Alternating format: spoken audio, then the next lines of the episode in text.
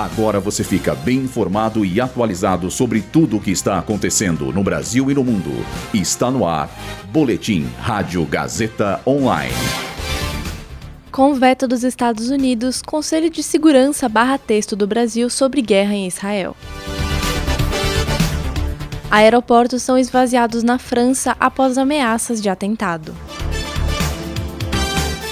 Japão cancela embargo sobre aves vivas e ovos férteis importados de Santa Catarina.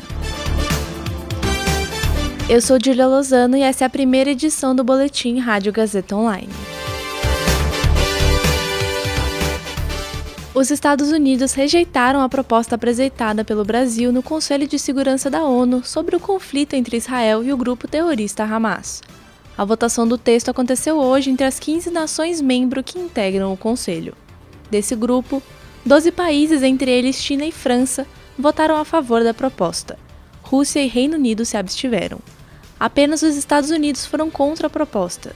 Segundo a embaixadora norte-americana da ONU, Linda Thomas Greenfield, o país ficou desapontado pelo fato de o texto não mencionar o direito de autodefesa de Israel. Como os Estados Unidos são um dos membros permanentes do grupo e, portanto, têm poder de veto, a proposta foi rejeitada pelo Conselho de Segurança. Caso tivesse sido aprovado, o texto seria a primeira manifestação formal do órgão da ONU diante do conflito. Pelo menos seis aeroportos foram evacuados na França após receberem ameaças de atentados por e-mail, segundo uma fonte policial informou a agência France Press. A Direção-Geral da Aviação Civil Francesa confirmou os alertas e medidas de segurança em quatro terminais: Lille, Lyon, Toulouse e Beauvais sem revelar detalhes.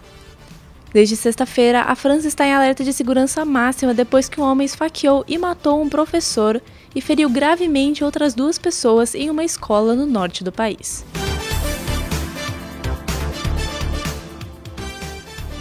Na segunda-feira, o Japão retirou o embargo sobre a importação de aves vivas e ovos férteis de Santa Catarina.